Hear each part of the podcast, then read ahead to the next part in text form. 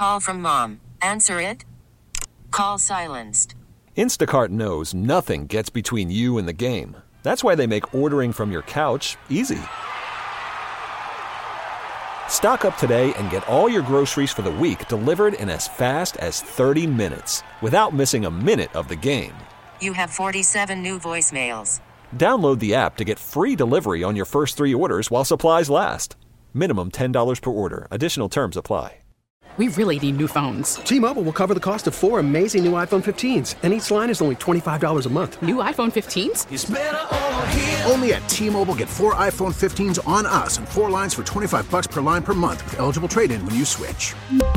Minimum of 4 lines for $25 per line per month with autopay discount using debit or bank account. $5 more per line without autopay, plus taxes and fees. Phone fee at 24 monthly bill credits for well qualified customers. Contact us before canceling account to continue bill credits or credit stop and balance on required finance agreement due. $35 per line connection charge applies. See T-Mobile.com. A good Sunday morning to you. 10:07 Sunday, August 13th. We are just in the thick of the NFL preseason.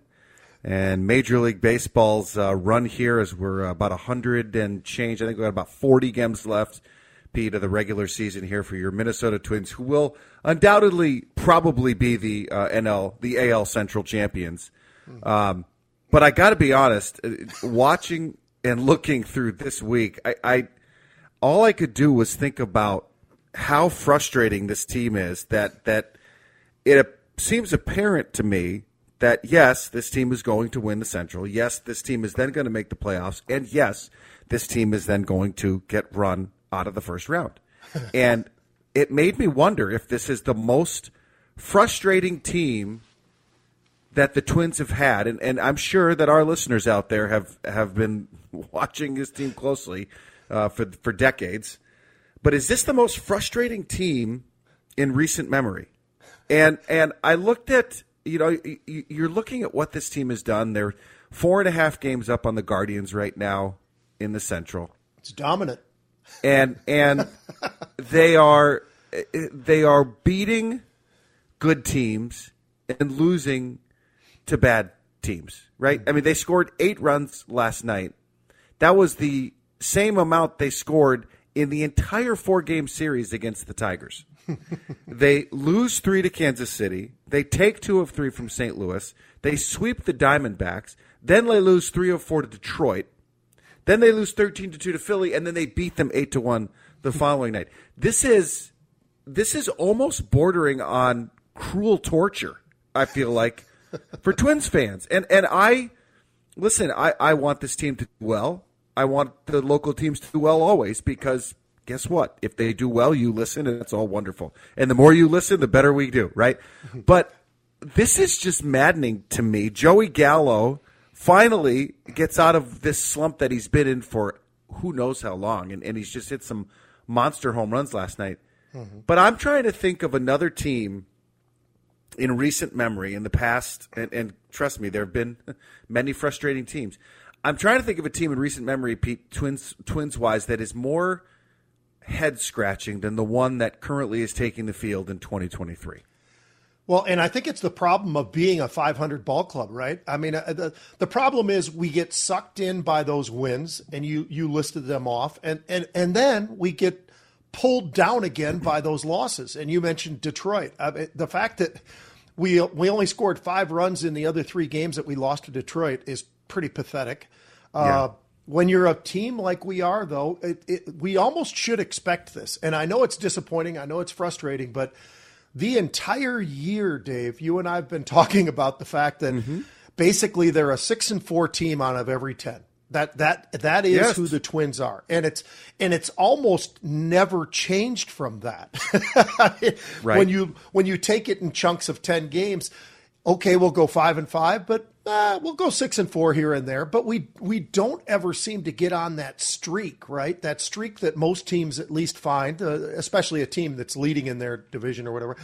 You're looking for that streak. We just don't get it. We'll win 3 or 4 in a row. We were 6-1 going into Detroit, and then Detroit decided to wake up and they beat us 6-0, 9-5. 3-0, and you know, you look at how many strikeouts we had against them, or how many hits that we had, and it's just the other frustrating thing, and I've brought this up time and time again, but again, we lead the major league in strikeouts with over 1,200. So that alone just tells you we're swinging for the fences, and when we hit it, it's great, but we only hit it about half the time. And because of that, we're struggling, and I think this is going to be one of those teams that unless something just unbelievable happens, I don't know how we get out of the first round. We'll have a playoff game. We'll get there. Yep. But how far do we even possibly estimate we're going to go? And I suppose it depends on exactly who we end up having to go against as far as the lineups themselves. But yeah, it's a 500 team. It's who we've been all year. And occasionally somebody wakes up, whether it's Correa or Gallo or whoever. But from the batting standpoint, it's just been that all or none sort of a feeling the entire year. And I'll say this about Levine and Falvey, Derek Falvey and Thad Levine, and I know people are going to disagree with this, and that's okay. This is why, the way that this season is going right now and the way that things are happening, this is exactly why I think the two of them were genius in not mortgaging the future on a couple of rentals for this year. And I know people were mad. We went through the trade deadline. We didn't get anybody. We didn't do this. We didn't do that. But this team this year is not, and I repeat, not 1 to 2 players away from being a serious contender. And so while people are screaming that Levine and Falvey's jobs are in jeopardy, I'll look at the other side of this. I think they made a brilliant move by not mortgaging the future on getting 1 or 2 players at the deadline. And then you look at what's going to happen next year. The guys who have to save this team are in the locker room. Guys like Max Kepler, who hasn't had a great year. Guys like Byron Buxton, who cannot seem to stay on the field. Guys like Carlos Correa, who's done well. Guys like Joey Gallo, who needs to do better than 4 home runs one night and then 700 strikeouts following that. I'm being facetious, but once again, I think this was a very smart way to play the season. Now, in this win-first era, you got to win. So, the question is, at the end of this season, when they do make the playoffs and then whatever happens, I'll say this. I think Falvey and Levine and Rocco are all together. If you're going to have one, you're going to have them all. If you're not going to have one, you're going to lose them all. But clearly they're thinking, okay, not this year, maybe next year or the year after. I know fans are upset. I know they're like, yep, we want to change everything. Let's burn the house down and start again. But you got to look at some of the contracts, too, that they have, right? Byron Buxton is the 5th highest paid. I think he's the 5th highest paid center fielder in Major League Baseball. Production-wise, that ain't working, right? So you have to think, again, not 1 to 2 players away, probably not a manager and a general manager away either. So I unfortunately that recipe comes out to a couple more years of winning the Central or doing well in the Central and then not doing so great in the playoffs. Well, and the frustration that you're talking about also just goes even to the individual players, like you just mentioned, like a Byron Buxton. He gets paid well. He's a great player, but the problem is you've got to be on the field. And, when he's healthy. The problem is health. And I'd even say the same. We both love Royce Lewis. I think everybody sees all the potential and all the greatness in him. He's played 26 games this year. Yeah. You have to be on the field. And that's really where the problem is. And that's to your point. Are we a player or two away? Should we have done that? Should we have leveraged everything? I'm with you. I don't think so. Because the problem is we've got some great players. We've just got to figure out how do we get them to stay more healthy? Is there something the Twins are doing different than other teams right now that's causing this? And I know I've seen some of the injuries specifically for Buxton where, he kind of puts himself in harm's way. And it's part of the problem that we're dealing with though, because we don't have the superstars on the field long enough to see exactly what we've got and how good we could be. And until that changes, it's not a 1 or 2 player away from us being great. There is plenty more because of the fact that these guys can't stay out on the field. By the way, weren't you and I 100% right about Royce Lewis when they brought him back around the All-Star break? And we're like, no, not yet. Don't bring him back yet because he needs to be 100% healthy, right? He comes back after the ACL, and then he's got an oblique injury that's kept him out, probably because he wasn't quite ready for the speed yet. He wasn't quite ready for that. So I'll toot our own horn, Pete. We were right about that. But they do need to get him back in the lineup. So, I'd love to know from some of the longtime Twins fans out there and followers, is there a team that's been more frustrating than this one? I mean, I'm just trying to think. I've been trying to rack my brain a number of the years. You know, I think about the year when Jim Thome and Joe Mauer and Justin Morneau, and they go to the Yankees, and they end up, I remember standing in Yankee Stadium after they got run out of that ballpark thinking this team was poised for so much more than this. Mm-hmm. And just that sick feeling, probably because I hate Yankee Stadium. I also got food poisoning there, but that's another story for later. A fun story. It all adds up. Hey, by the way, real quick, I know we got to go to a break, but I will say this. One thing we haven't talked about in a while, and nobody is talking about it, and I think it's really interesting, is the speed of the games. Nobody's talking about it anymore, and it's been great. It's been great success. Even the old-timers, a lot of old-timers who didn't like the idea of the pitch clock and everything else, these games are moving along, and that's been very, very beneficial, I think, for Major League Baseball this year. Yeah, in fact, I'm glad you brought that up, because we were talking about that with some friends of ours the other night, and he said, oh, man, I haven't watched a bunch of games this year. And my wife said, well, you should try, because they're a lot quicker now, and they're a lot more manageable to watch and to understand. So I agree. That's a good call out. The games have been a lot more watchable, a lot more fun when they're not a blowout in terms of the other way. If you want to call and check us in on this one, let us know. Is this the most frustrating team in recent memory for the Twins? Cities One Plumbing Talk and text line 651-461-9226. We will get to your calls and texts throughout the show today. Quick reminder, we're out at 11:30 today as the Twins have an early one out east. We will take a break and come back and talk about the Vikings, the preseason game, number one against Seattle. What do we see out of this? Matt Collar of Purple Insider will join us next. You're listening to The Huddle on 830 WCCO. Welcome back to The Huddle. Vikings are 0-1 in the preseason. They lost to the Seattle Seahawks 24-13 on Thursday night. Well, let's just wave the white flag. It's over. It's over. No, I kid. Matthew Collar is the fantastic Vikings beat writer of Purple Insider. And he joins us now on the John Schuster Coldwell Banker Hotline and president of the Buffalo Sabres Fan Club. Good morning, Matt. No, I agree with you. Fire everybody. I mean, you lose that preseason game.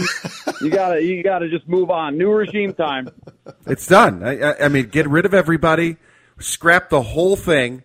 Matt, I'm just curious. I watched some clips of the game. I do not watch every down of a preseason game because I just don't think it tells you a bunch. But is there anything definitively that you learned on Thursday night from watching that preseason game? Well, I mean, I think obviously there's a lot of jokes that I want to make right there, but because it is the preseason and we need something to overreact to, or we're just going to explode because we've been spending months and months and months just waiting for anything that looks like football. So when people dress up in the Vikings pajamas and run out there and do stuff, we want to analyze it. But yeah, I always try not to overreact. But I would say that it was interesting that only one offensive lineman who's a starter was actually playing, and that was Ed Ingram. And I tend to think that with preseason, a lot of times it's who's playing and when that we get a lot more out of than actually how anyone plays or what the result is. And I thought that was pretty notable. I mean, Kevin O'Connell said yesterday that it's basically just because Ed Ingram is still young and he doesn't have as many reps as the other guys. But, I mean, we can also use our common sense here. It's not just youth. It was also not playing well last year, especially in pass protection. And, I mean, you've got to think from what they've seen in practice that they're nervous that's going to happen again, because we all watched the season, and then all of America watched, the quarterback documentary and saw Kirk getting slammed over and over and over into the turf. And we know who was responsible for that. It was the interior of the offensive line. They didn't make any changes to that offensive line, and now they're playing their starter. I mean, you're kind of going, all right, are they not really pleased? They bring in a veteran Dalton Reisner for a visit as well. Again, you kind of scratch your head a little. Like, are they thinking about a late summer replacement, which also kind of makes you nervous that we're this far into it and we're talking about that potential? I also think that it's, notable that they brought in Kareem Hunt, for a visit as well, even though Ty Chandler played well.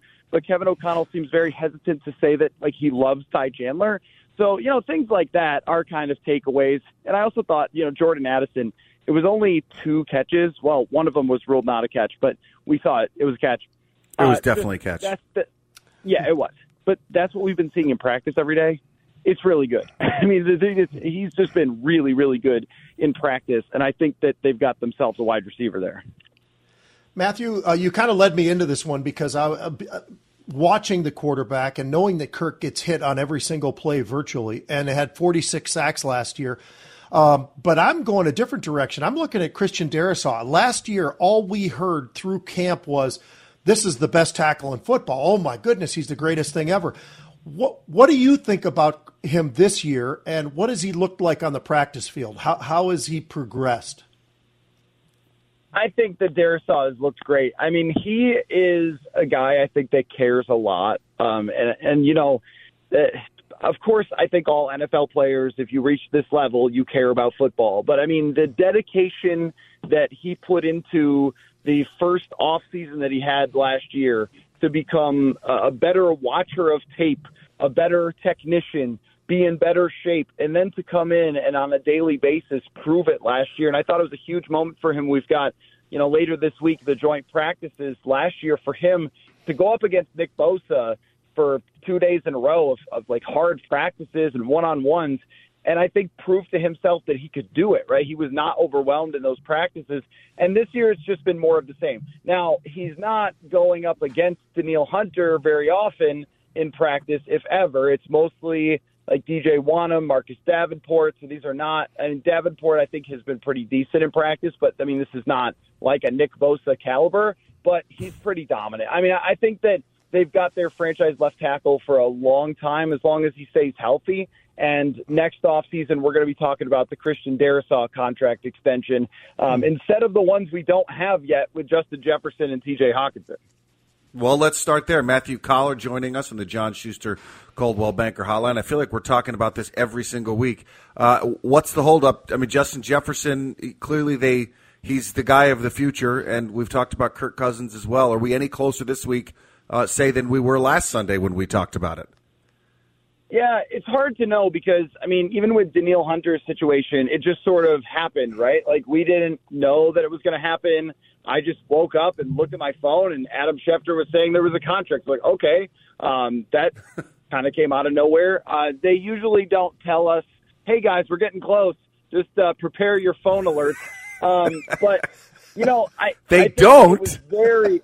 Yeah, they should. I know that would make my life easier. But, the other day when Mark Wilf talked, he made it very clear that he is involved, for one, in this JJ contract extension and that they want nothing more than Justin Jefferson to sign an extension. And, well, it is clear that he's going to be the richest wide receiver in the NFL, and he deserves that, and that's what the Vikings should do. It is complicated on other levels. How much is guaranteed? How much is guaranteed for injury? What is the length of the contract? I think is a very interesting discussion because Joel Corey of CBS, the former agent, wrote an article saying that, Justin Jefferson could go for a shorter-term contract and look for a 3-year extension that kind of takes him past the 5th-year option and past the franchise tags and then try to kind of hit the lottery twice. But if you're the Vikings, you don't want a short-term extension. You want to sign him to as long as you possibly can, so he's your franchise receiver for a long time. And if you sign a longer extension, it gives you more flexibility as the general manager to restructure, to move money around, and things like that. So I think that that's probably where the holdup is. I wouldn't be surprised if it takes all the way through camp. But if we get through camp and start the season without an extension, then everybody's going to be a little bit nervous, I think. Matthew, I got another one for you on the defensive side of the ball that I'm really curious about because I know we got a lot of fanfare about who we signed and all these different free agents, but I'm just curious what you've seen on the field itself with Marcus Davenport and Dean Lowry. We already had Harrison Phillips, of course, but what are you seeing on the defensive line? Are you impressed? I know we obviously got the contract done with Hunter, and I think he's as good as anybody in football, but how about these other three or anybody else that stands out for you? Yeah, totally agree on Danielle Hunter, you know, getting him signed. Brian Flores, who doesn't smile that often, he's a very serious guy, was actually smiling that day when they announced the extension. You know, Marcus Davenport is interesting because he's a guy that the underlying numbers have always liked, that he has pressured the quarterback a lot, even when he hasn't gotten sacks. And look, the sacks are going to make you money. Those are going to change games, and you need to get sacks if you're going to be a great edge rusher. But I think what Kwesi Doppelmensah did was take a bet here that last year was more unlucky than bad, because the year before he had 9 sacks. And I think what I've seen so far is a guy who is, first of all, enormous. I mean, he is probably the biggest edge rusher they've had, because Everson Griffin was a little shorter in comparison, a little stockier. So he's tall, lanky, extremely, extremely quick for a guy that big. And that's what made him a first-round pick. Like, you could see the physical skills. And they've been pressuring the quarterback a good amount, I mean, as a defense.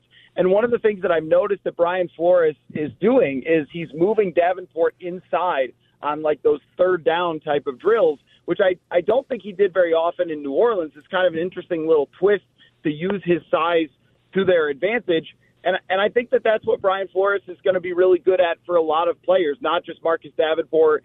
They're moving Dean Lowry kind of back to where he was 2 years ago on the defensive line, kind of that, that over, like, that 3-4 defensive end type of position, more than like closer to the center. So that's kind of interesting as well. I think that's what Flores does. I think that's what makes him such a great defensive coordinator, and it's going to work for a lot of guys, not just those veterans, but also younger players like Josh Metellus, who seems to have a big role in this defense. So I think that some of the bets that they made on players like Davenport, Byron Murphy, have a better chance of working out because of who is calling the plays on defense. Matthew Collar, Purple Insider, joining us on the John Schuster Coldwell Banker Hotline. Matthew, I have one last one for you that I want to. I'm curious your insight here. I did watch pretty closely a little bit of Lewis Cine the other night. Not super impressed.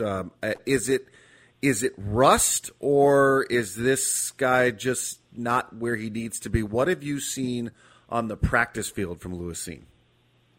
Yeah, that's exactly the conversation that we were having a couple of reporters and I on the sideline yesterday about Lewis Cine, because I thought that he looked very, very hesitant coming downhill to make tackles.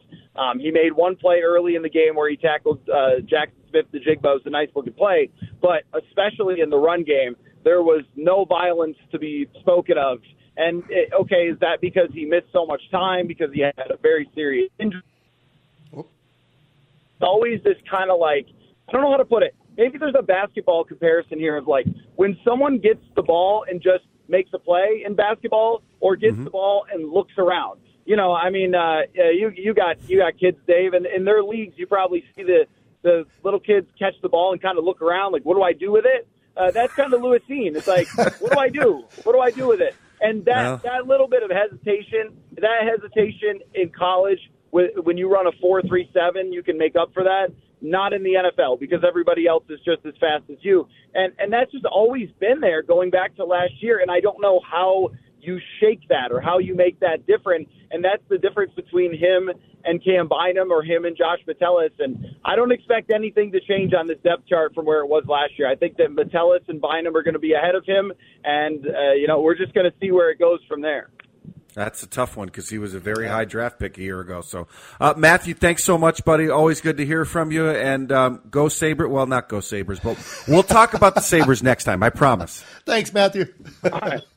Sounds good. Thanks, guys. I'm just trying to bring him back. Just make sure we get him back one more time. We'll take a quick break here, and we'll do the fast break coming up next. You're listening to Huddle on 830 WCCO. Call from mom. Answer it. Call silenced. Instacart knows nothing gets between you and the game. That's why they make ordering from your couch easy. Stock up today and get all your groceries for the week delivered in as fast as 30 minutes without missing a minute of the game. You have 47 new voicemails. Download the app to get free delivery on your first 3 orders while supplies last. Minimum $10 per order. Additional terms apply. T-Mobile has invested billions to light up America's largest 5G network, from big cities to small towns, including right here in yours. And great coverage is just the beginning. Right now, families and small businesses can save up to 20% versus AT&T and Verizon when they switch. Visit your local T-Mobile store today.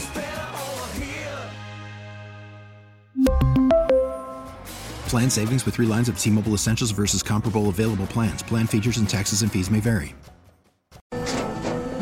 After the end of a good fight, you deserve an ice-cold reward. Medella is the mark of a fighter. You've earned this rich golden lager with a crisp, refreshing taste. Because you know, the bigger the fight, the better the reward. You put in the hours, the energy, the tough labor. You are a fighter, and Medella is your reward. Medella, the mark of a fighter. Drink responsibly. Beer imported by Crown Imports, Chicago, Illinois. Let's hit this segment running and gunning. Time for a fast back and forth with Pete and Dave. We're calling Fast Break on the Huddle. And Josh. Yeah, me. So special. So special. Yeah, because we love you, man. Once Dave added Josh, people really turned their radio dials. Did you see the spike in the ratings? It just didn't. I'm actually looking at it right now. It was brief, but now it's gone. Real time. Yeah. We're going to start off with the first one here. Since I don't have any fancy music, we're just going to kind of go a la carte here. First question I have for you. We'll start with you, Pete. NFL with Bryce Young, Max Duggan, behind Justin Herbert, of course. I'm interested to see how the new OC, Kellen Moore, deals with that quarterback situation. Also, Stetson Bennett and Anthony Richardson all getting their preseason debuts out of the way. Pete, out of these, which do you look forward to most seeing this season? Well, I think it's kind of interesting, some of the names that are out there, will they actually be on the field? And one of the names that stands out for me is Stetson Bennett, because here's a guy who got absolutely no credit for anything, it seems to me, who's getting an opportunity. He won't be on the field unless somebody's hurt, but if he gets on the field, I actually think this guy is mature enough. He's old enough for sure, but he's mature enough to be somebody who could be extremely productive. And I don't see that out of a lot of second-string quarterbacks in the NFL, but I do from him. And I think that what we saw a little bit of this past weekend already is he's still poised, and I know he's going against twos and everything else, but he stands out for me as probably somebody who should have been drafted maybe a little bit higher than he was. Dave? Agreed. Yeah, well, tell me the names again one more time. Stetson Bennett, Richardson, and I believe it was, I'm going to pull it up here. It was Bryce Young. Yeah, Bryce Young, Max Duggan, Stetson Bennett, and Anthony Richardson. I'm excited to see Anthony Richardson. I think in that offense, in a dome, I really liked him, Pete. You and I were both really high on him coming out of the draft last year. We both thought he was I actually thought he was the best of who was there. So I'm excited to see him. I think Bryce Young is going to have a tough go of things in Carolina. That team is just, it's a little bit, I just don't see like I don't feel like he's set up for as much success, although he does have Adam Thielen to throw to, which is great. Mm-hmm. But I'm real excited to see what Richardson does in Indy.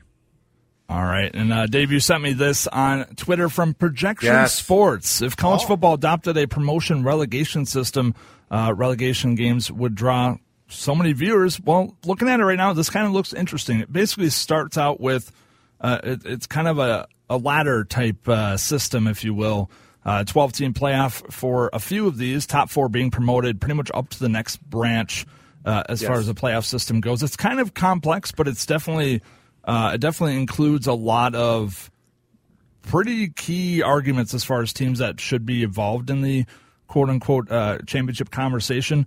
Dave, we'll start with you. Kind of what are your thoughts on NCAA kind of changing things up a little bit with the playoff system? Well, it gets rid of some of these ridiculous conferences. It gets rid of these 20-team conferences and this, that, and the other thing. And I'm not a huge soccer fan, but when I watch this, and if you want to look at this, Follow it's Projection Sports at PROJ Sports, and they have this relegation system. Basically, you have the top 16 teams, which is pretty much most of the SEC, and then you kind of work your way down. And they take this data for over 4 or 5 years, and then teams would move up and down based on that, relegating to either the Premier League division, Championship division, League One, League Two, and then the rest. It's interesting to me. I think this is an interesting concept because it truly allows anybody, if they are good enough, to move up all the way through. And I think in its current state, the NCAA doesn't necessarily, and Pete, we've had this discussion before, where it doesn't necessarily, you could have a great season and still not even get anywhere sniffing near a championship. You could have a couple of good seasons and not do that. So I think it's interesting. I would, it's going to keep the top at the top still if we did it that way, which, Alabama's always going to be in the Premier Division. Some of these other schools are always going to be in the championship, maybe moving up and down in Iowa or Oklahoma. But like a Illinois, Illinois over the last year could certainly jump up, and they had a couple of good seasons, at least one here with Bielema. So I think it's interesting. I don't know. I don't think it would actually work in college sports because you don't have enough time. These guys are, you have these guys for 1 or 2 years and then they're gone. But I think it's interesting to see what it would look like. Pete? Yeah, I find it really curious. I don't know that I like it, love it, or anything, but it's interesting for sure. And I think it's great fodder. I mean, it's something we can all kind of kick around a little bit. But, there are so many things that I think that they've got to fix in college football, college sports. The whole NIL thing still bothers me. The portal still bothers me to some degree. Yep. I think there are ways that we could make these things a lot better, and it feels to me like they don't want to make any decisions. They just want to kind of see what happens, and I'd like to see them make some decisions and actually change things up a little bit because we can already see some of the pitfalls of what they're doing. But this is pretty interesting. It really is. And unfortunately, when you do look at that top premier group, though, it's about the haves and the have-nots. All you've got to do is look at the list of those that are in certain divisions right now, and it's like, well, that's a school that has great NIL money. They have great attraction for players to be able to want to go to those schools. So is it going to be very easy at all for any of these other schools to be able to pull themselves up like this? I think it's interesting. I just don't know that I think it works. You'd have to do it on like a 1 to 2 year rotation, I think. Yeah. I don't think it can be like 4 years because it's just that's not feasible. Rosters change over so much, schools change over so much. But I think on a 1 to 2 year 1 to 2 year rotation would be interesting. Now, the other side of this is that you might not have 35 bowl games anymore, which that's a lot of money for a lot of these schools, so maybe that's also something that would factor into it, I think. For sure. Real quick, one last thing. Dave, we'll stick with you since you're the hockey god of WCCO. Wow. Yeah. With Matt Dumba leaving the right-hand side of Jonas Brodin, do you feel that Keelan Addison is the right guy to fill that role, or do you see if maybe Brock Faber would be a better suit for that role? I know Jonas Brodin is probably, arguably in my opinion, one of the better defensive defensemen in hockey, and what he does for the team doesn't always reflect on the scorecard. So I guess your thoughts on maybe who Matt Dumba's suitable replacement would be on the right-hand side? Well, this is an easy one for me, and I love the way Brock Faber played last year. I thought the fact that he jumped right in and the game, he didn't necessarily, I don't think he scored any goals last year, which is fine. I'm not of the defensive school of thought that defensemen have to score. I think, that the plus minus is really where you see how good a defenseman is. I thought the game looked the right speed for him. He didn't look overwhelmed out there. He was able to use his size. He was able to use his speed. He played angles very well. It didn't look too big for him. I think the amount of time he got in the postseason also tells you just what the coaching staff thought of him. So to me, that's a no-brainer. I think Brock Faber steps right in. I don't know what Kalen Addison's future is. He certainly didn't seem to me like he was a huge part of the defensive core near the end of the season. So I would say it's Faber's spot all the way. Whatever Dave said is right. And I don't want to even pretend I'm as schooled on hockey, especially at the NHL level and with the Wild and everything. But whatever you said, Dave, is 100% correct. But and by the way, a Golden Gopher, by the way. Yes, and you made the point last year, Pete, because I remember it saying that there's no matter the sport, there's usually an adjustment period, and Brock didn't seem to have that, right. Which I thought was, just to step in like that. And you've said this before, that transition, regardless of how good you are, or school or sport, that's a tough transition to go from being a college guy to a pro. Absolutely. Absolutely. Well, and also to add to kind of the playoff run that we had with these two defensemen, Cale Madison was more or less of a defensive liability, I feel like, where Brock Faber, if you remember the very first game, blocked what was basically a sure overtime goal by Dallas, and that would eventually lead to Ryan Hartman, finishing the job for the Wild. But I definitely feel like Brock Faber would better suit that role as a defenseman, both as a two-way player for this team, so... that's all I got for the fast breaks for today. Cool. Anything else to add? Or we might have lost Dave. We might have lost Dave. Yeah. Oh, my gosh. All right. Well, I think we got to go to break anyway, right? There he is. Okay. All right. Let's take a break. We'll come back. I'll figure out what's going on. I am not a Nirvana guy. I just never have been. I guess I wasn't like that. I wasn't, but I kind of grew to like him a little bit, actually. I was never a Dave, fan. Is it because Nirvana made you put all your black spandex away? Oh, that's a loaded question for another time. Yeah, that's a good visual. Gosh, no. Never before has radio been better. No television. Hey, Pete, you were talking about this a little bit in the break as we get into high school football season. Excuse me, the college and high school. Ole Miss quarterback Austin Simmons. Yeah. He's 17. Is that right? He's 17. He is kind of the Shohei Ohtani of baseball, or of baseball and football. He's got two sports, but it's his academics on top of everything else, Dave, that stands out. You don't come across kids like this very often, if ever. I mean, if ever. So I started reading more and more about this kid, and it's just amazing. Austin Simmons is 17 years old. He's 6'2", 190 pounds. They already have a load of great quarterbacks. Lane Kiffin's done a great job of recruiting down at Ole Miss. The entire SEC virtually offered this kid full rides, and he's a sophomore in high school. Yeah. He already has his associate's degree. He's working on his bachelor's degree. He's got, like I say, scholarships from everywhere. How about this, though? On a scale of 4.0 as the peak for your academics, he has a 5.3 grade point average. I was just looking at that. How do you get a 5.3 on a 4.0 scale? Granted, I think what happens is... I didn't even sniff 4.0, which is probably why I didn't know this. Well, what happens is when you start taking extra higher level classes, they count for more. Okay. And so it just shows you a little bit about this kid. And last year, he threw for 3,100 yards, 24 touchdowns, 9 interceptions. He also can throw the ball as a pitcher at 94 miles an hour. So incredible. When you look at everything he's already accomplished, you don't worry about this kid from the perspective of discipline. He's got it.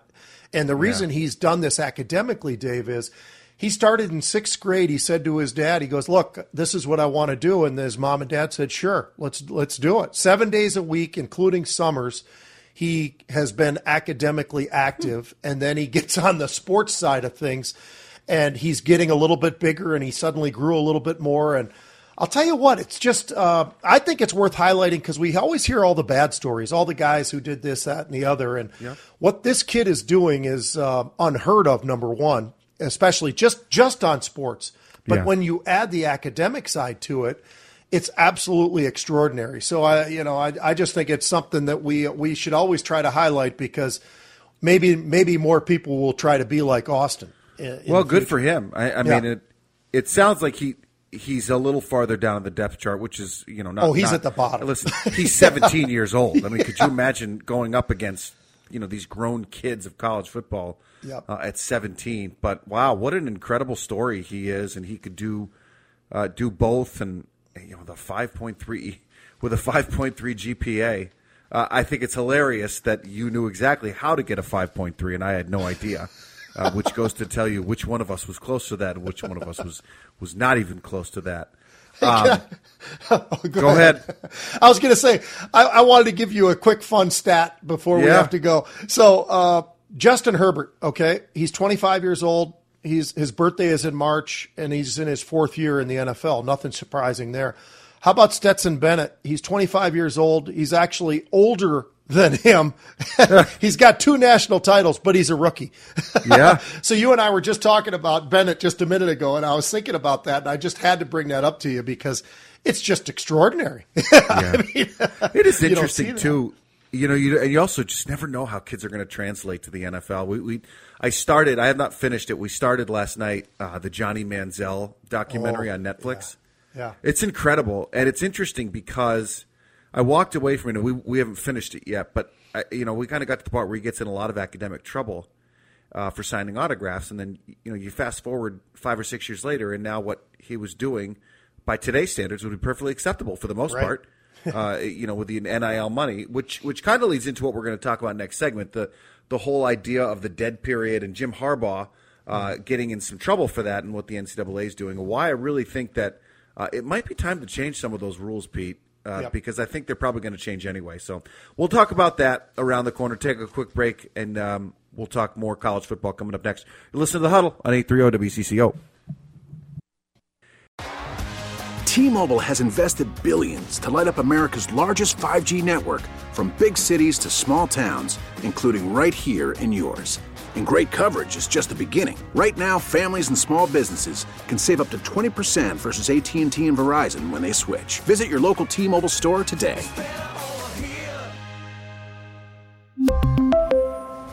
Plan savings with 3 lines of T-Mobile Essentials versus comparable available plans. Plan features and taxes and fees may vary. Listen to every MLB game live. In the deep left center field, it is high, it is far, it is gone. Stream minor league affiliates. The Midwest League home run leader. And watch the best baseball highlights and look-ins on MLB Big Inning. MLB At Bat is your all-in-one live baseball subscription for only $3.99 per month. Deep left field, it's gonna go. Alvarez ties the game. Subscribe to At Bat within the MLB app today. Major League Baseball trademarks used with permission.